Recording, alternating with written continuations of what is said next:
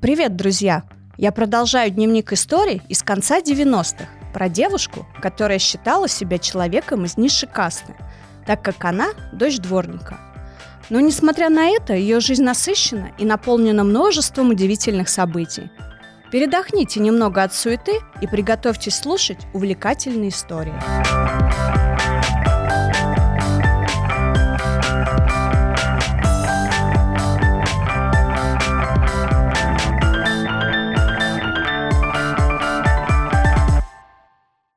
Папа ездил к следователю, узнавал насчет Степки. Оказывается, его привлекает за попытку кражи. У брата и его друга Тохи все практически получилось. Они пробили дырку в стене подъезда, и до цели осталось совсем немного. Но кто-то из соседей позвонил в милицию и пожаловался на стуки кувалды. Хватает же кляузников в наше время. Наши доблестные милиционеры приехали на удивление очень быстро. А вот как скорую сестренки вызываем, можем и полдня прождать. Степку и Антоху стали проверять как подозрительных личностей. И, к большому сожалению, нашли сумку. А в ней оказалась кувалда, топор, отмычка и несколько перчаток. Вот их и стали раскручивать на правду. Мне кажется, что этот Тоха испугался и проговорился. Он ведь младше моего брата и глупее, конечно же. Папа говорит, что все обойдется. Степка молодой и никогда не привлекался. Да и кража-то, по сути, не состоялась. Поэтому мы все ждем минимального наказания в виде условного заключения. Это когда вроде и наказали, но ты живешь обычной жизнью дома и только ходишь отмечаться к участковому в определенные дни. Сейчас мы с родителями в ожидании суда, а еще нам дали бесплатного адвоката – Папа сказал, и такого достаточно. Смысла нет от платного. Они только деньги дерут с бедных людей, а сами ничего не делают. Хотя у папы всегда были накопления, тратит он их не очень охотно. И если можно где-то сэкономить, он всегда этим воспользуется. В общем, я успокоилась. Тем более весть о Степкиных похождениях разлетелась по всему кварталу – и местные пацаны стали уважительно со мной здороваться и спрашивать новости про брата. Его авторитет определенно вырос, что мне, конечно же, безумно приятно. Никогда еще ко мне не было столько внимания.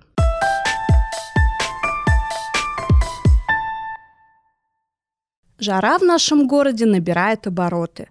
И кажется, что все мы скоро сплавимся и стечем на горячий асфальт. Мои подружки Марина и Яна очень веселые и всегда придумывают какие-то идеи. Сегодня они постучались в нашу дверь и предложили мне пойти с ними на крышу моего дома, позагорать. Так как мне особо нечего делать, и новая партия папиного самогона еще не созрела, я с радостью согласилась. Дело в том, что в доме, в котором живут мои подруги, вход на крышу везде закрыт. А в нашем можно спокойно подняться через чердак, который находится в соседнем подъезде. Правда, люди с пятого этажа не очень этому рады, так как при открытии люка на лестничную площадку сыпятся голубиные какашки. Действовать нужно тихо и очень быстро, чтобы не нарваться на злющих соседей. Я не понимаю, конечно, почему они так нервничают.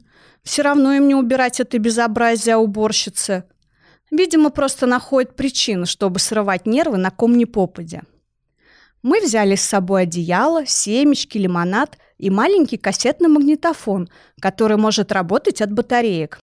Опасливо поднимаясь на верхний этаж, мы прислушивались к каждому шороху и разговаривали только шепотом. Это не первый мой опыт знакомства с крышей, ведь в детстве с четырех лет я постоянно гуляла с братом и его друзьями – Такая веселая компания, состоящая из мальчишек и одной девочки. В какие только переделки мы не попадали. Жевали смолу с деревьев, жгли костры, взрывали карбид во флаконе из-под дихлофоса, делали черкаши на обуви, прилепляя туда кусочки спичечного коробка, об которые можно было поджигать спички, проводя ими по ботинкам. Ну и, конечно же, исследовали новые места, включая нашу крышу. Так как мы лазили через заборы, забирались на разные строения, сидели на деревьях и проделывали кучу других шкодных вещей, я часто рвала подол платьев и юбок. А в 80-е с одеждой вообще было не густо, и мама на меня часто ругалась. Но потом она сдалась, и платья отошли только на праздничные дни и на те моменты, когда мы ходили в гости к родственникам. А мне выдали старые застиранные шорты брата и его футболки. Жизнь сразу наладилась, и получать я стала только за наши проделки избитые колени, которые порой не успевали заживать все лето. Находясь с братом и нашими друзьями на крыше, я всегда боялась высоты и опасливо смотрела вниз, наблюдая за маленькими точками людей. А вот наш приятель Лёшка с удовольствием бегал по краю и даже сидел спокойно, свесив ноги вниз. Я тряслась от страха за него и все переживала, что он упадет и разобьется. А позже пацаны придумали развлечение. Нашли где-то веревку и большой крючок – и спускали это приспособление с крыши на балкон, захватывая авоськи с яблоками и другими штуками. Получалось, конечно, это редко, но всегда приносило огромную радость нашей вечно голодной толпе. Мы поднялись с подругами на пятый этаж и полезли по вертикальной лестнице к шахте крыши. Сердце стучало так, что я могла без проблем отсчитывать свой пульс – Крышка люка потихоньку поддалась, и первая туда нырнула Яна. За ней поднялась я, а затем Марина. В шахте мы осмотрелись, постояли еще минутку, стараясь не издавать лишних звуков, и через окошко пробрались на крышу. «Фух!» – облегченно произнесла Яна. «Теперь можно расслабиться. Здесь нас уже не слышно». Яну я знаю с самого детства. Помню ее еще маленькой сопливой девчонкой, которая была младше меня на три года – ее родители – алкоголики. Маму зовут Надя, а отец Славик, тот самый, которому я продала воду вместо самогона. Мама, несмотря на то, что пьяница, очень добрая и хорошая. Иногда она пытается бросить пить. Но, как правило, долго этот период не продолжается, так как муж всегда ее соблазняет. Они живут в нашем квартале, в соседнем доме на первом этаже, в двухкомнатной коммуналке.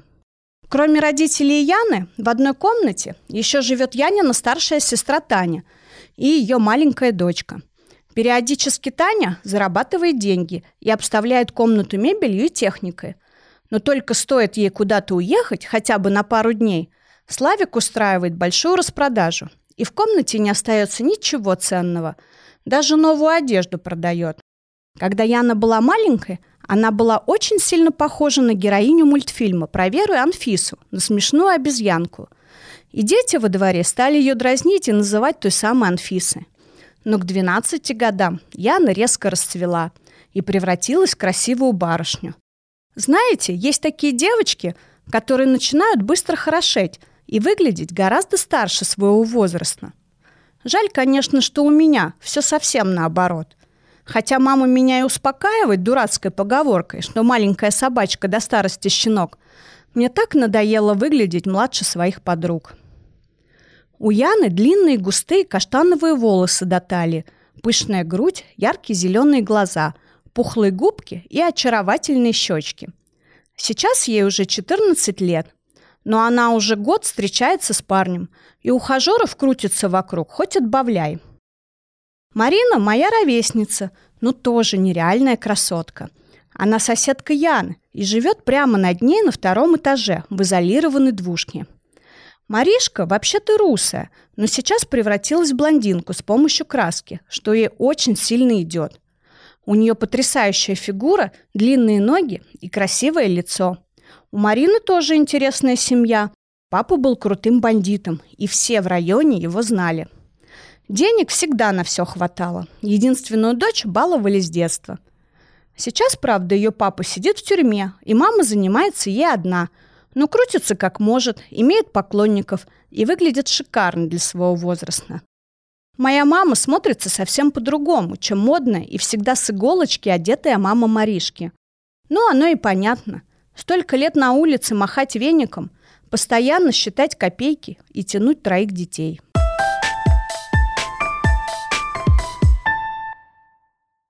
Мы пошли по крыше к следующей шахте-домику, чтобы поменьше шуметь над тем подъездом, с которого мы забрались. Настроение было отличное, и мы весело хохотали над шутками Яны. Наконец-то, определив хорошее место, мы расстелили одеяло и с удовольствием разлеглись, сняв одежду и оставшись в одних купальниках. Марина намазала кожу растительным маслом. «Так загар будет лучше и быстрее ложиться», — сказала она, и затем расстегнула бюстгальтер и сняла его. «Все равно мы на крыше, и нас никто не видит», — добавила Марина. «А я хочу ровный загар, и чтобы грудь тоже загорела». Яна последовала ее примеру с маслом, но я не рискнула, так как моя кожа очень белая и восприимчивая к солнцу, как у всех рыжих людей. И дополнительный разогрев мне точно не нужен. Я уже сгорала не единожды до высокой температуры и ожогов. Мы включили магнитофон и стали наслаждаться музыкой, радостно и задорно подпевая простые известные куплеты. Потом мы стали грызть семечки, запивая их лимонадом, и сплетничали о мальчиках. Марина рассказывала про своих поклонников и полученные от них подарки. Яна жаловалась на своего Сергея, а я просто с удовольствием слушала и мечтала, что у меня тоже скоро появится парень. «Смотрите!» – вдруг сказала Яна и показала пальцем на соседний дом. Мы повернули головы и стали глядеть туда же. На пятом этаже на балконе стоял седой мужик и, приложив к лицу бинокль, пялился в нашу сторону. Мы завизжали и стремительно стали одеваться. Настроение было испорчено. Быстро свернув одеяло и схватив магнитофон, мы побежали к шахте, с которой вышли на крышу. Мы были так возбуждены, что очень громко возмущались и обсуждали ситуацию, продвигаясь к выходу в подъезд. И вдруг мы услышали громкий бас разъяренного мужчины. «Кто здесь?» Мы испуганно притихли. Люк стал открываться. Я первая наступила на него обеими ногами, показывая руками девочкам делать то же самое. Но, к сожалению, это не помогало. Судя по орам и тому, что люк, несмотря на наш общий вес, продолжал подниматься, мужик был зол и огромен. Мы испытали дичайший страх. «Бежим!» – закричала Яна и первая бросилась обратно на крышу. Мы, долго не думая, кинулись за ней. Вылетели наверх и побежали. Наш дом очень длинный, 12 подъездов. И к нему с помощью узкой арки перпендикулярно присоединен еще один дом с другим номером – Такая буква «Г» получается. По сути, это один дом с разными номерами. Мы бежали со стороны пятого подъезда к двенадцатому по этой арке. Мчались так, что только пятки сверкали. Но суть в том, чтобы пройти на соседний дом через узкую арку, надо спуститься на нее в проем примерно полтора метра вниз. Пройти эту арку по дорожке шириной не более 80 сантиметров и снова подняться наверх на следующую крышу. Самое страшное, что у арки была всего одна стенка, а с другой стороны пустота. Мы были так напуганы и наполнены адреналином, что проскочили эту арку, толком не испугавшись высоты. Марина и я содрали руки, пока карабкались полтора метра вверх, подтягиваясь на локтях. Яна была выше ростом и сильнее. У нее получилось более аккуратно. На соседнем доме мы отдышались и осмотрелись. За нами никто не бежал. Постепенно в ушах перестало стучать. Сердце приходило в нужный ритм. «Что будем делать?» – спросила я подружек. «Я очень хочу домой». «Давайте проверим здесь три шахты», – предложила Марина. «Наверняка где-то открыт люк в подъезд. Мы спустимся и спокойно пойдем по улице. Главное, что нас никто не видел, и значит, можно не бояться этого мужчину. Он все равно нас не узнает. Идея была отличная, настроение снова поднималось, и мы пошли проверять. Но к нашему огромному сожалению все было закрыто. И мы обреченно опустились на корточки. Дико хотелось пить, а лимонад уже закончился. Да и кушать хотелось ужасно. Мы стали советоваться, что делать дальше. Солнце уже не жгло, начинался вечер, и наверняка мама начала меня искать. «Мы можем вернуться через арку на наш дом», — сказала Яна, «и проверить люки других подъездов. Другого варианта все равно нет». «О, нет!» — воскликнула Марина. «Через эту чертову арку я снова не полезу. Я боюсь упасть. Я сама не понимаю, как мы ее проскочили». «Надо пробовать», — ответила я. «Меня уже мать ищет. Мне давно пора возвратиться». Мы обреченно побрели к цели. Адреналина уже не было, и это место выглядело жутко. Спуститься, держась рукой за одну стенку, было очень страшно, ведь сбоку была пустота и пять этажей вниз. «Я не могу!» – прошептала Марина и заплакала. За ней заревела и я. Я уже представляла себя, как мы умираем от голода и обезвоживания, а наши несчастные родители ищут нас с милиции. Было очень жаль себя, и я совсем не понимала, что нам делать. «А ну прекратите!» Яна грозно насупилась. «Я пройду первая и помогу вам забраться на той стороне». Она спрыгнула вниз, быстренько прошла опасный участок, подтянулась и уже была на нашем родном доме. Я поняла, что медлить нельзя. Идти последней еще страшнее. Я вдохнула воздух и спустилась вниз. Руки были мокрые и дрожали. «Только не смотри на землю!» — кричала Яна. Но я посмотрела. Стало трудно дышать. Я подняла голову и все-таки пошла. Шаг, другой, третий. Осталось только взобраться. От страха у меня замерло сердце, и я вся вспотела, как мышь. Подруга протянула руки, и я вцепилась в них, бешено дрожа, и, наконец-то, оказалась тоже у цели. «Я не могу, не могу!» – рыдала Марина. «Девочки, помогите мне!» Мы вначале подбадривали, уговаривали, но это совсем не действовало, и она продолжала плакать и ничего не делать. Совсем потеряв надежду, я решила использовать последний способ, имея опыт общения со своей младшей сестренкой. «Ну тогда мы уйдем», — сказала я ей, и мы правда сделали вид, что уходим. Марина спустилась на арку. Очень медленно и осторожно она стала проходить несчастные 5-6 метров пути. Мы подхватили ее вдвоем и просто затащили к нам. А дальше мы хохотали, как ненормальные. В конец успокоившись, мы двинулись проверять остальные шахты, открытые люки. Но, к сожалению, была та же история, как у соседнего дома.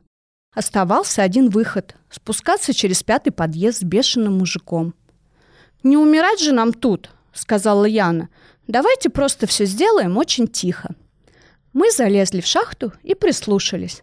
Слышно было только голубей, которые забирали слуховые окошки крыши, и больше ничего. Мы осторожно открыли люк, и Яна заглянула вниз. «Все чисто», – прошептала она практически одними губами. И полезла вниз.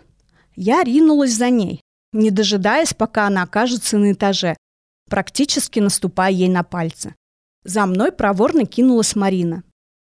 На цыпочках мы спустились с пятого этажа на четвертый и уже очень быстро побежали вниз. А на улице был другой мир. Кричали дети, тянуло вечерней прохладой, спокойно ходили люди. Мы крепко обнялись. «Загорать на крышу я больше никогда не пойду», — сказала я подругам. И мы весело засмеялись.